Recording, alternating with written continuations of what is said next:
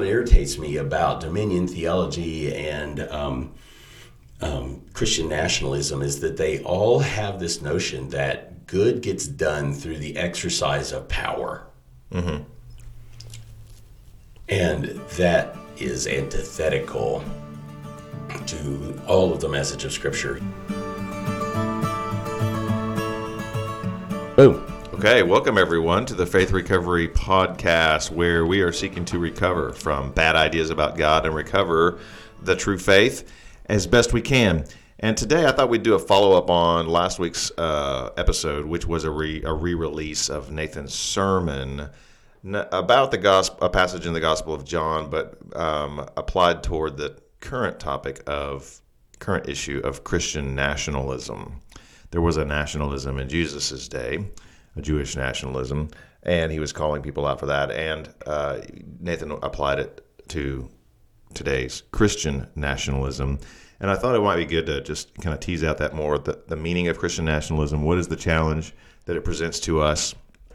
So that's our aim for today. Nathan, maybe you could uh, help us get clear some clarity on what Christian nationalism is so that we're not uh, just labeling everything as Christian na- nationalism every time that maybe Christians are involved in the public square, the public yeah. sphere. Is, is, every time Christians engage in the in in uh, uh, in, a, in a cause Christian nationalism? Every time Christians engage in the public sphere, is that Christian nationalism? What is what what is Christian nationalism? Yeah. Uh, well, I've been wrestling with that a little bit myself. You know, I, it seems to be this idea, and uh, this is just my from my reading of others, um, but this idea that America as a nation needs to come in line with Christian values. That America was founded as a Christian nation by Christian people and that um, if America follows the the uh, biblical values, then it will be performing what God has God's now, will, now are purpose you, are you, for the country. Okay, so are you saying America? There's a there's there's a distinction here I'd like to draw out. Okay. It would be one thing to say it would be good for America, just as it would be good for any country, to come in line with Christian values. Is it saying that? Or is it saying, no, America was founded by Christians for the purpose of following God? And America, we owe it to ourselves, and, and America owes it to itself because of its heritage to come in line with Christian values. Do you see the distinction? Yeah. Yeah. Well, are you you're saying that there's a mandate from God that uh, Christians, when they have enough numbers or enough influence, should use that to bring the government of their country in line with Christian values, regardless, or whether America particularly was founded, like the Constitution mm-hmm. Might be almost seen as an inspired document. Mm-hmm. Yeah, those are there, there's a distinction there. Yeah, well, and some and some would, I mean, that second one to me sounds so far fetched. It's mm-hmm. just, but I, I have to appreciate that my mindset. You know, I'm just not. Um, I'm not influenced, I don't think, much by this Christian nationalism idea or the sense that there's a manifest destiny for the U.S. any more than for other countries. I mean, God obviously rules over the nations, um, uh, and yet He does so in ways that are counterintuitive for us, maybe ways that we wouldn't do and don't particularly like in every case.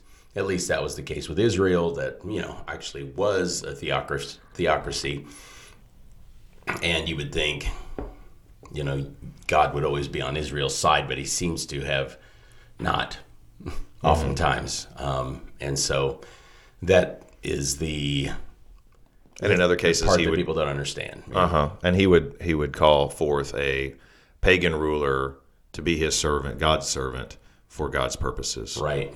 Exactly.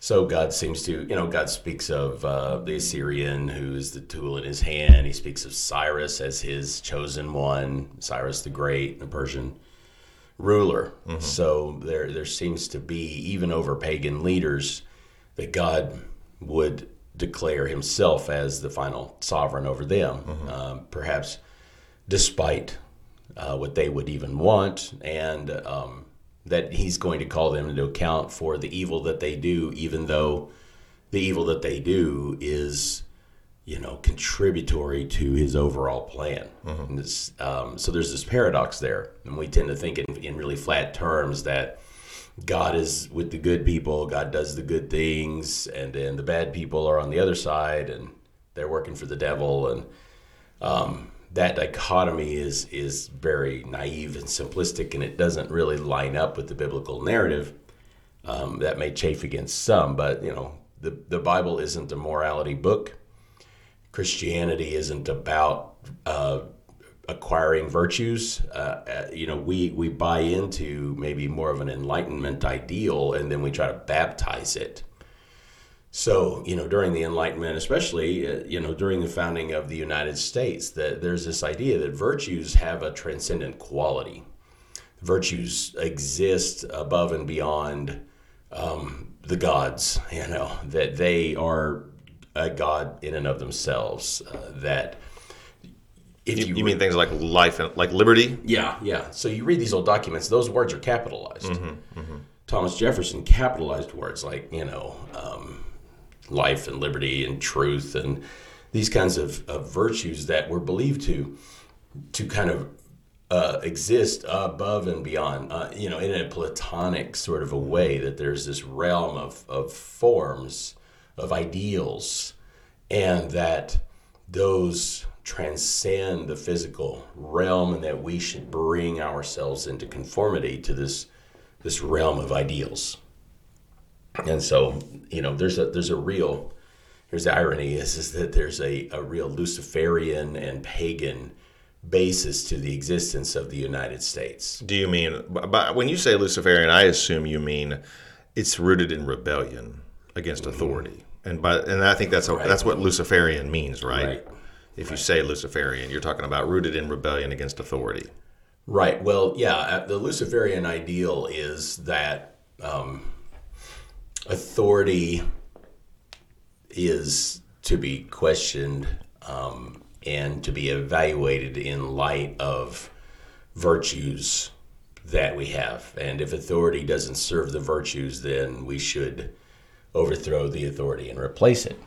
Okay, um, does that sound familiar? You know that, um, and and it seems perhaps you know after years of of uh, religious wars, centuries of religious wars in Europe, people were ready for a different idea, uh, and so there's this deistic approach that says, you know, hey, if there's a creator out there, that's fine, but he just needs to stay out of our way and uh, we need to, you know, harness the laws of cause and effect. We need to become experts in, in disciplines like politics. We need to wield those things for the good of humankind. So it's a humanistic ideal that says uh, the good of humankind is the goal, and um, God's, if they serve that, they can stay. And if they get in the way, they can go. So there's this idea that nobody has the right to some sort of implicit authority, um, and that if anybody claims that or anybody attempts to abuse that, then it is incumbent on those who are under that authority to rise up, overthrow them, and take their place. So that that ideal, even as I say it, and even as you know, someone may hear it, sounds right to us mm-hmm. because that's what we were nursed on. Mm-hmm. That is the basis of the American ethic. Um, and it's what drives a lot of Christian nationalism. It's why we just have this constant unrest in the country because everybody thinks they're the good guy who has to overthrow the bad guy. you know, and so there's never this sense of of citizenship, of contributing and participating, because the most important thing that needs to happen is for the guy at the top to be taken out. You know, what, no good can come until the corrupt authority is overthrown, and so we don't we don't stop and say, you know, how can how can we act justly? How can we show mercy? How can we be people of grace? I mean, we do, I think, some, but but when someone is in this kind of fervor where they just need to criticize what somebody else is doing, they need to point out the errors of someone else's way, someone who's in authority, and they, they can't get their brain, their mind off of the evil that someone else is doing.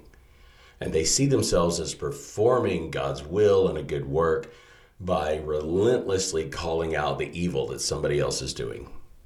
Okay. But as they're doing that, they are falling victim, I think, to what Jesus warned us about this plank in our eye. You know, that we, that we spend so much time that we doing this and, and just obsessing over you know, Bill Gates is trying to poison everybody, and you know, whatever mentality we may have, that that we think that organizationally America had had this maybe a short period of time where we were really in line with Christian values, and life was better, and we were flourishing, and the church was growing, and life was good, right? And and that's just illusory, man. That's not true. For one, um, but for two, Christianity grew up in a pluralistic pagan society where the emperor was having, you know, public orgies, uh, married his horse, you know, uh, was was involved in active pogroms against the church. And Paul says all the authorities were ordained by God, submit to them. So that seems pretty different, doesn't it? You know, that, that doesn't seem to line up with our approach. So I, I probably gone far afield. All right. So, uh, what is Christian nationalism? yeah, Christian nationalism is is the belief that um, God has a will for America as a country that that God wants America to be governed by biblical values, and that um, we serve God when we become active politically in order to achieve that end. So, um, Christian nationalists, there are two strains really. There's the more um, practical, pragmatic side, the more politically active side. So, you have Christian nationalism. Um, takes the form of demonstrating, lobbying, bringing political influence to bear, getting out the vote, promoting particular candidates, um, publishing voter guides, rallying church members around um, political positions and causes. That's one side of Christian nationalism. The other side is um, more what's called uh, dominion theology, and that's the Pentecostal side, and that's the belief that God wants. It's you know these these work together, but it's the belief that God uh, wants us to bring the kingdom into this realm through prayer, but also through personal advancement in our own field. So, you know, this is uh, more, I guess, religious, spiritual, more grassroots. So, uh, someone who is of, of this dominion theology ilk would say, yes, uh, we do need to bring the kingdom to bear in the secular realm, but we need to do it at every level and not just on a political level, but also in the arts. So we need mm-hmm. to have there. We need to have Christian movies, Christian art, Christian music. We need to have uh, an education. We need to have Christian education. We need to rise to you know in the educational field to a place of influence where the secular uh, movers and shakers in that discipline are paying attention to us, mm-hmm. where we're bringing Christian ideals to bear in education to the point that the world's saying, "Hey, maybe we need to stop and, and start applying Christian values to our approach to education. Mm-hmm. So, um, local governments, all of this law enforcement, military, in every in every realm you can imagine, we want you know we want there to be Christian platoons in the army. We want there to be Christian CEOs mm-hmm. at every company, um, and so there's a grassroots mm-hmm. attempt to kind of shape and. Uh, and I guess maybe all of that sounds good to people on the surface. Yeah, it seems benign. Uh, I think on the surface, at least. So maybe let's let's let's dive into why that might be yeah. wrong thinking.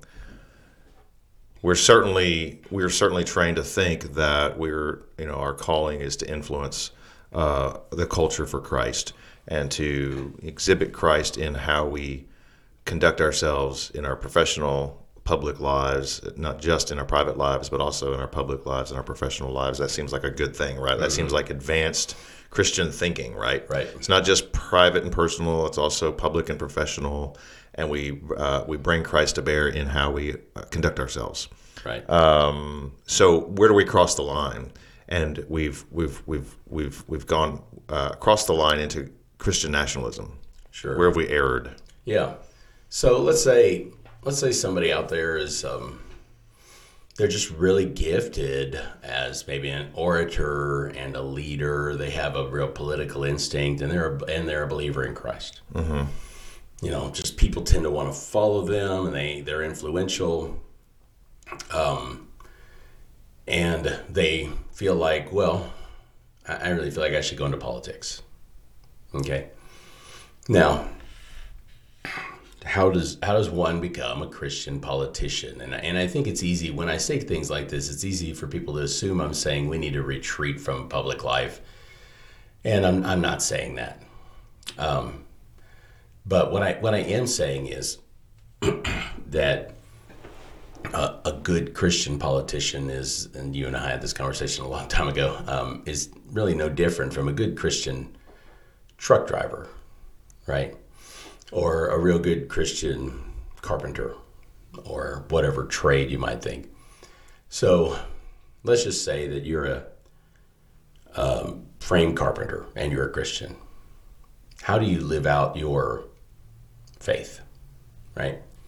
Well, uh, someone can say, well, as a, as a Christian, I'm going to, as a Christian carpenter, um, when someone hires me to build their house, I'm going to integrate a cross into all of their final um, trim work, so that everywhere they look in their house, they have to they have to look at the cross. Does that make a good Christian carpenter? I would say it does not. Right. Okay. So you're hired by a Muslim, and you know, and you're like, well, you know, hey, I, I I know I'm sought after as a Christian carpenter, but one thing you need to know about me is is that everywhere you look in your house, there's going to be these crosses in, in the trim work. You know, um, and if they don't like it, well, that just shows how evil and wrong they are. You know, and maybe they don't hire me, but that's that's just me carrying my cross, right? I'm just being persecuted. Um, or would you say a, a good Christian carpenter is somebody who they have attention to detail and they use the best materials. And even if it costs them uh, an extra day and they make less money on the job, you know, they have to tear something out because it went wrong. Uh, and no one would have known. It just would have been covered up by the sheetrock, but they knew. And so they, they were going to, they're to cut that out and they're going to build because they are building a house for Jesus, another house for Jesus. Which one of those is more in line with the gospel? Yeah, the latter. Right. And so uh, it doesn't mean that that person at some point, you know, someone's going to say, Whoa, what did you just do? Did you just tear all that out? And it's like, I just realized that that wall was half an inch out of out of plumb when it got down the other end. And I just couldn't, I couldn't bear to put that, you know, just close that job up and let someone sheetrock over it. And you're like, man, no one would have known. And you're like, well, I don't work for them. I work for somebody that does know. Mm-hmm. And you know, now you now you have this opportunity, as Peter says, to give an answer. Mm-hmm. now you are adorning the gospel. You're not making enemies unnecessarily. Um, let me. Uh, so, a Christian politician is that one that is that somebody that goes through and they they put the Ten Commandments up. They say, "Hey, if you elect me, there'll be you know the Ten Commandments will be over the door of every government building." Um, or is it somebody who executes just laws, who refuses to accept money from special interests, uh, who will not participate in quid pro quo, um, who represents their constituency, and uh, even when the constituency potentially, you know, their their preference would be to do something else, you know. Um, to me, that that is somebody. Uh, so if you had somebody in Washington that nobody could find any dirt on at all, you know, I don't know if that person could exist, but if they could, nobody can find any dirt on them. everybody knows. I mean, just the, the very gravitas of their presence, because this is the one person who cannot be bought, cannot be enticed, cannot be manipulated, coerced, controlled. Whatever happens, you know that they say what they mean and they do what they say. Um, whether they walk around waving a you know Christian flag or you know have a big cross on their lapel or whatever, everybody knows they're different and that they're executing their office in a way that's faithful. Yeah. Uh, to me, that's a Christian politician. Right, right. And and you're describing someone who doesn't seem to be advancing the aims of Christian nationalism. They're just seeking to serve to to to, to emulate Christ in how they conduct themselves, and they're seeking to the, the good of society, Right. the good of the whole. They're seeking mm-hmm. to you know to to do justice. Right.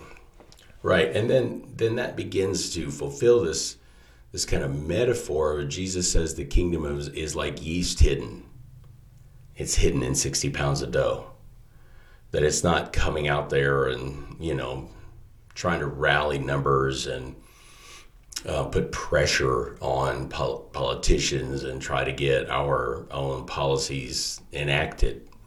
But it is this quiet revolution that's going from person to person as you know someone's convicted by this other person's honesty. Maybe you have another politician he's corrupt. And um, he's he's got a drinking problem he's on his third wife you know he's been giving away his soul for the past 20 years and he sees this other person and it just finally the juxtaposition between him and that person is too much mm-hmm. and he just says, "I don't care what it costs me. I just need to know. You know, mm-hmm. I, I want what you have." And maybe you know, he just publicly he comes out, he confesses everything he's done. Maybe he faces legal ramifications and stuff. But the now the world is put on notice. You know that there's something else happening. Um, it's when somebody tries to because here's what happens is, is if i think that i need to get influence and then i need to use the influence for good that narrative will lead people to corruption every time because in the name of gaining influence or retaining influence they begin to hide their wrongs they cut corners maybe little corners at first then they realize oh i, I did something i don't think that was kosher. Um, let's let's try to get that you know out of the public eye. And now they now they're serving the enemy, and they don't even know it. And they think, well, we need to keep you know I need to stay in office. I'm the one the people have chosen. I have this platform. I need to advance this platform. You know, maybe they're sleeping with their secretary. You know, and their aides are covering it up. You know, um, but that's okay because he's championing the right cause, and this cause is too important to let go. And he's making some major strides, and policies are about to change. And uh, sure, you know, he's got a little bit of a side interest. There's this um, conservative business owner that's been floating him money and paying for trips and sending him and his mistress on, you know, to some island or something. But nobody's going to talk about that because he's he's doing good, right? And that's just demonic, and that's what. And this is the stuff me. that's in the news. I mean, this is the kind of stuff we've seen over and over again. Right, right. And so, you know, we talked about how we're a kingdom of priests and a holy nation. And I and uh, so Romans 12, 1, it, it talks about offer your bodies a living sacrifice, holy and pleasing to God. This is your true and proper worship. And then we talked about how beginning in verse 3 of Romans 12 that that there's an explanation of what that's like, right? Use this grace and, and the gifts that you have and, and offer them to one another. That's how we give our bodies as a living sacrifice. And so Paul unpacks Romans 12.1 in Romans 12, 3 through about verse 10 or so, or, um, you know, through 11. But Romans 12, 2, and, and we're as familiar with this one uh, do not conform to the pattern of this world, but be transformed by the renewing of your mind. Then you will be able to test and approve what God's will is, and, and really it's proved through testing is the is the Greek there. It had to do with metallurgy. So you had to kind of meddle and you wanted to prove how how uh, refined it was or how pure it was. You're going to have to you know put it through the fire, right? So he's speaking of, of this will of God being brought into the the open. Uh, you know, and so I, I think that Romans 12 1 addresses our life within the Christian community. And so Romans 12 3 through, I guess we'll just say through verse 13, it it expands on that and explains it. How do we offer our bodies to God a living sacrifice? Well, if every one of God's people is a priest, then we're offering our bodies to one another in service as we use our gifts. Okay? And that's what that passage is about. Romans 12, 2, don't conform to this world, but be transformed by the renewing of your mind. Right? Then you will be able to prove through testing what God's will is, his good and pleasing and perfect will oftentimes we'll read this and we'll say, well, if I'll just be devoted to God enough, I'll finally know what He wants me to do and then I can do it, right? But that's not what He's saying. He's saying you already know what God's will is. But I want you to go and demonstrate its beauty, its perfection. Because everyone in this world is looking for the remnants of shalom. Mm-hmm. They're looking for what we've lost. Mm-hmm. And they don't even know it. Everyone is made in the image of God. Everyone is hungry for Him. They don't know what they've lost. But if they see it, some of them will recognize it. And so he's saying, look, let's take a totally different approach to the public sphere. Okay, and so this really is talking about the, if we want to talk about the divide between secular and sacred, then it runs between Romans 12.1 and Romans 12.2. Romans 12.1 is the sacred is the community. And we do that to please God. Remember, notice that the word pleasing is used twice. Romans 12:1, holy and pleasing to God. Offer your bodies right as worship. Right. That's what's pleasing to God. Pleasing to God. But then in Romans 12:2 he says you're going to prove through testing what God's will is, his good and pleasing and perfect will who is God's will pleasing? What do you think? Well, I've heard you talk about this before, yeah. so I think I know what you're going to say. Yeah. It's kind of cheating. Yeah. Uh, Romans 12 1, it, it's uh, pleasing to God, and mm-hmm. Romans 12 2, it's pleasing to people. Right, right. I mean, why would God's own will be pleasing to Him? You know, I mean, certainly people are pleased when their will is done, but we've already talked about offering something pleasing to God. But now He's saying that this will of God, it, when it comes forth, it's good, pleasing, and perfect. That there's there's something paradoxical about the will of God. That that's why our minds have to be renewed because it's something that wouldn't occur to us. There's something that seems counterintuitive about the will of God that that when someone hears it, they think, no, that that's not good. We can't do that, right?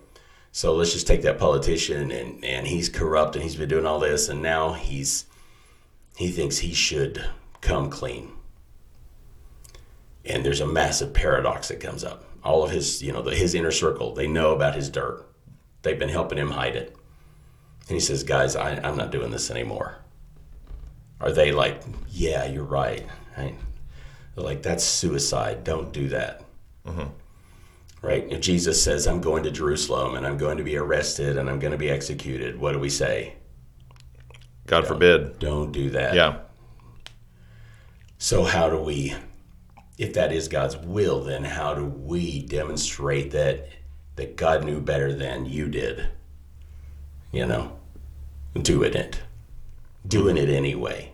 Okay, and and so he says, go and and and have this new mind. This something. Take a totally different approach, and that's what irritates me about Dominion theology and. Um, um, Christian nationalism is that they all have this notion that good gets done through the exercise of power. Mm-hmm. And that is antithetical to all of the message of Scripture. You want to talk about biblical values, right? So you have King Saul and you have David. Okay? Mm-hmm. Uh, if you remember all those stories, right? So here's David, and what does David have on his side as the shepherd boy? Right? He's got the Lord on his side. Right. You come to me with a you know a spear and a shield, and I come to you in the name of the living God, right? Of mm-hmm. Yahweh. When Jesus comes into Jerusalem on the triumphal entry, the people quote Psalm 121. I think they, they say, Blessed is he who comes in the name of the Lord. There's only one person throughout Scripture who says, I come in the name of the Lord. That was David. Hmm. They are welcoming the Davidic Messiah. And the Davidic Messiah comes not with sword or shield, but in the name of the Lord. And that is that is the difference that there is this humility, that there's this willingness to be outnumbered, to make counterintuitive decisions, to take a totally different approach that everyone is sure will not work, and um, to see it work. So Crucifixion is not the way to save the world, okay? Let's not take that approach. Let's find something else, Lord. Mm-hmm. Um, and so that's the problem is, is that Christian nationalism, dominion theology, all of this makes sense from a worldly standpoint, but worldly wisdom, according to James, is sensual and demonic. I mean, there's no redeeming it. Uh, and so we can make whatever case we want for all the good we're going to do once we amass enough power. But in the process of amassing that power, we've already forfeited our souls. Mm-hmm. It, Christian nationalism, the mindset rejects rejects the call to take up our cross and follow after Christ in the, in the pattern of crucifixion right. and resurrection yeah. it, it, it kind of it, it, kind of rationalizes that well since Christ has gone to the cross and has been raised now he, we're in him and we have authority in him and we should take that take up that authority that he's given us and rule. Mm-hmm. when actually the call is through is through uh, death to self right. uh, cruciform love. Only out of that will we experience uh, spiritual authority true spiritual authority. Right right. So I'm going to unpack Romans 12, 2, and then I'm going to take up what you just said. Okay. So let's, um, so Romans 12, 2, he says, renew your mind. Now we think renew your mind is go read the Bible, find commands, and do what it says. Paul gives us what renewing your mind is. Okay, in 12, 14, bless those who persecute you. Bless and do not curse. Mm-hmm. Rejoice with those who rejoice. Okay, and that, to me, this is it's a very challenging call Look, it's easy to rejoice when your friends rejoice. It's easier to mourn when your friends mourn. You don't have to be told to do that. It's when your enemies suffer something they and you grieve with them. It's when they are promoted, when good happens to them and you celebrate with them. You know. So let's say you've got this this dirty dog in your office and you know he's just a weasel, you know and um, and he gets promoted. And and you're just like, man, there's just nothing good, you know, and everything's wrong. And you could just be over there and sulk and you know call out your boss and everything, or you could just you know bring champagne to the party and pop the cork and you know and say, man, I'm happy for you. I'm, I'm glad that you know you're you're getting what you wanted. And mm-hmm. um, which one of those seems like renewing your mind? The latter, right. which, which, which, can only happen if you have a, a have a mindset enriched by the gospel. Yes. God is taking care of me. God has provided for me. I'm already rich in Him. Right. I don't have to have that promotion, and so I can, you know, celebrate another person's success. Exactly. Exactly. It to me the there's nothing renewed about lobbying and marshaling and organizing and protesting and demonstrating and getting out the vote and all this is something that the world does. They do it. You know, community organizers are not limited to the church. Mm-hmm. The only thing limited to the church is somebody who would bless those who, who persecute them. Cur- you know, bless and do not curse. They would rejoice with those who rejoice. They would mourn with those who mourn.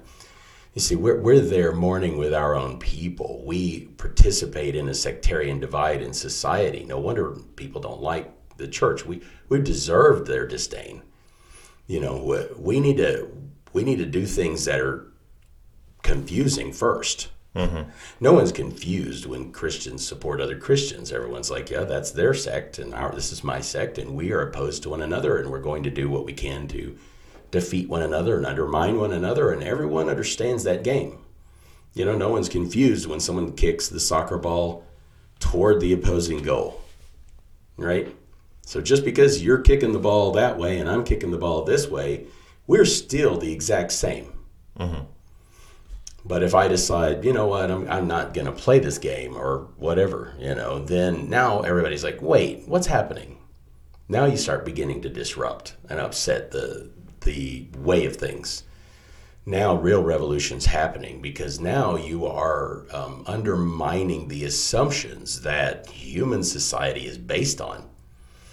Now you you will draw persecution from people who think the whole social order is going to collapse if everybody if people keep joining your movement because we have to, you know, things have to be predicated on self interest and greed or it's going to fall apart.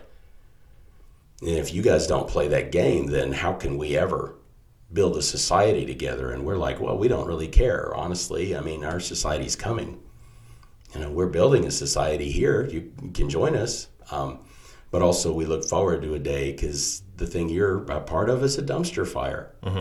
And that's not and and and, the, and Christian nationalism can't say that about America. No. I mean it has it really needs to save America, and it needs America to be preserved and or to be recovered or made great again, or you know. Uh, but if so, it requires this biblical worldview in which America is is Babylon. We're exiles in Babylon. Uh, our society, as you said, is is coming. You know, our society is the church and the coming kingdom of God. Right. But without that biblical worldview, um, we're susceptible to the the vision of Christian nationalism. Sure. Well, and we're we're moralists. We just have a different set of morals. So the LGBTQ um, cause is a moral cause, akin to civil rights, at least in the minds of those who are behind it. And and I understand it. Um, and I mean the problem with a lot of this, you know, as you as we pursue Christ, um, we realize that we're going to alienate both sides of every argument because Jesus seems to not be on either side.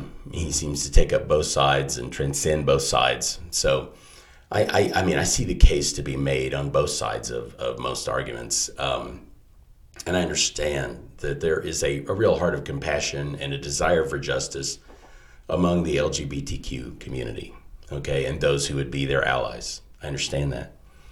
Um, I understand the religious right, the desire to see good and just things happen, and enact just laws that we think are, are rooted in, in biblical assumptions. I understand that. You know that that's fine.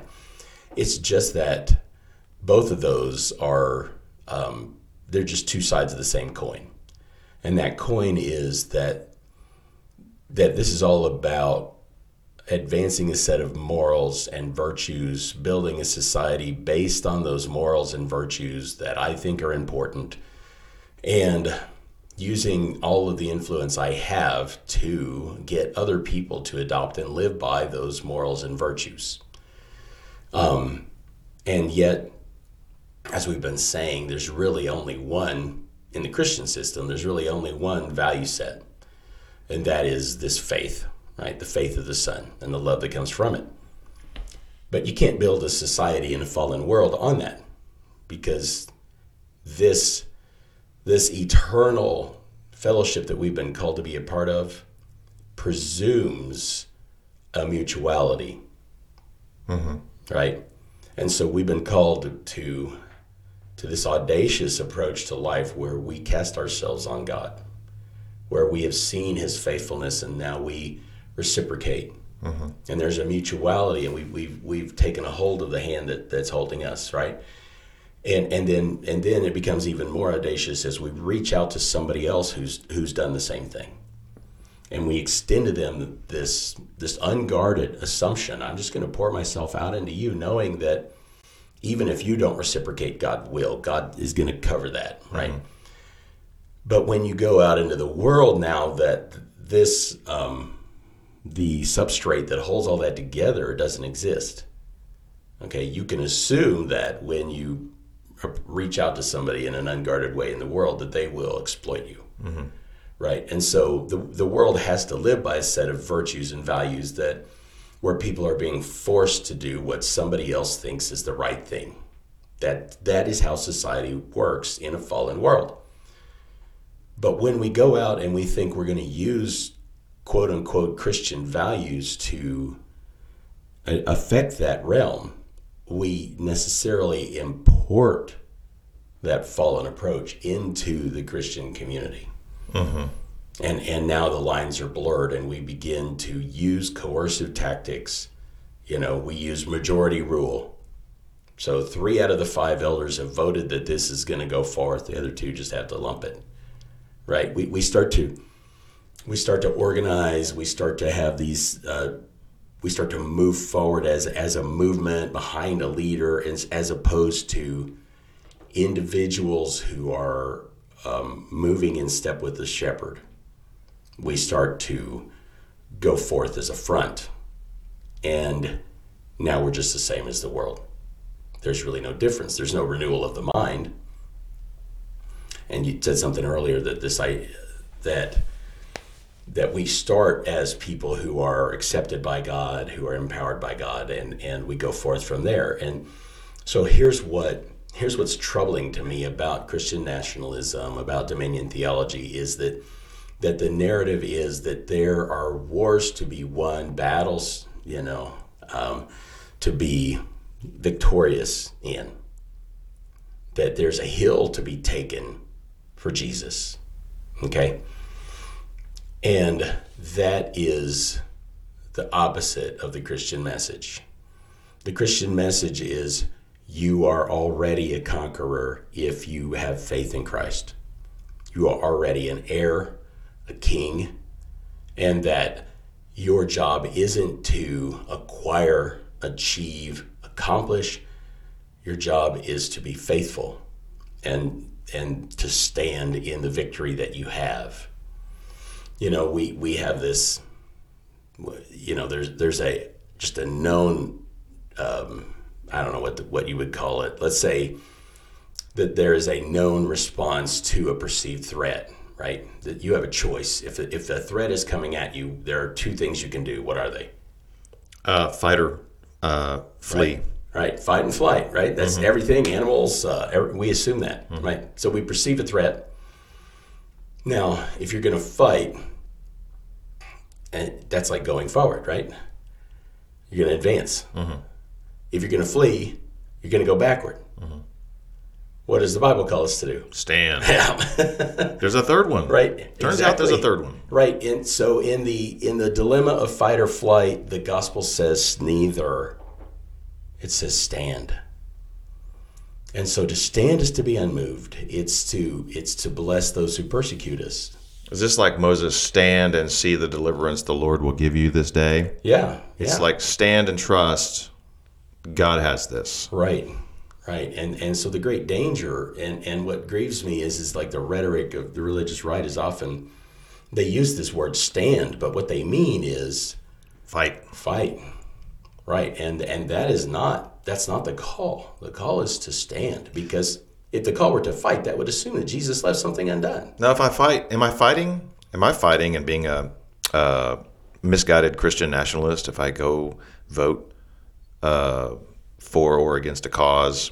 You know, if I have the opportunity to vote against uh, the sort of like the let's say let's say we, we had a vote in the in Arkansas about a year ago to legalize recreational marijuana, and so let's say I've thought about that and I've decided, you know it's probably not the best thing for society. I think I'm going to go vote against that. Yeah. And maybe there's a lot of the rhetoric in the Christian community a year ago about how we should make sure to vote against that. There was. I mean, Christian people sure. I knew were going yeah. around trying to make sure they got they got their Christian church members, their Christian friends to go vote against that. Right. Now, let's say I vote against it. Um, am I being a Christian nationalist when I do that?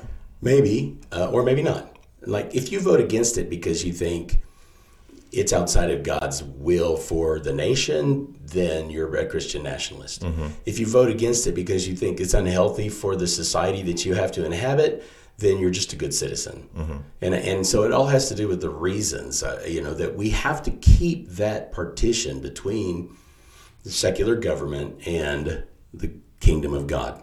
And I, I know that sounds messed up to people who are talking about integration and, and we do integrate our faith into the public sphere, but it's only as we as individuals live consistent with our own conscience. That's how it crosses over. Not how we try to force others to come in line with what, with what we think are biblical virtues.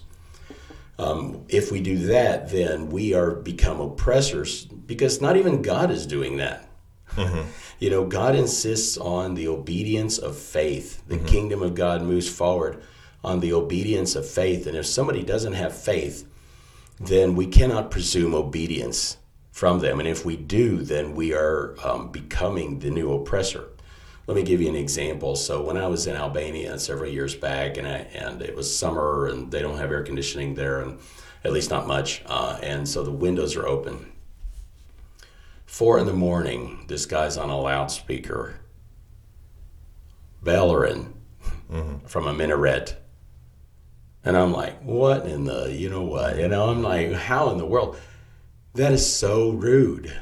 You know, I mean, can you imagine if I, you know, I got a big car with tricked out speakers and I just, man, I just love this song and I park in front of your house and I just blare it at four in the morning and you come out and you're like, what are you doing? And I'm like, this song is amazing. And you're like, it's not amazing at four in the morning, man, you know? And I mean, and I'm just like, everybody needs to hear this song. And what if it's a great song? What if it's an amazing song? What if everybody really should hear it and, and appreciate the song? Does that give me the right to blare it at four in the morning?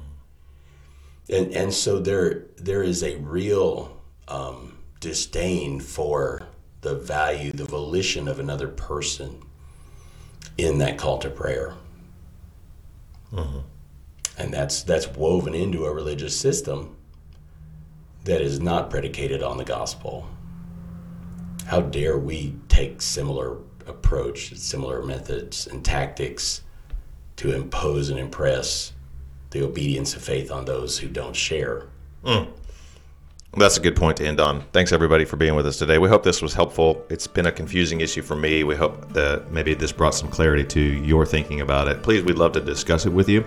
Email us. Maybe we can strike up a conversation. Discussion at faithrecoverypodcast.com.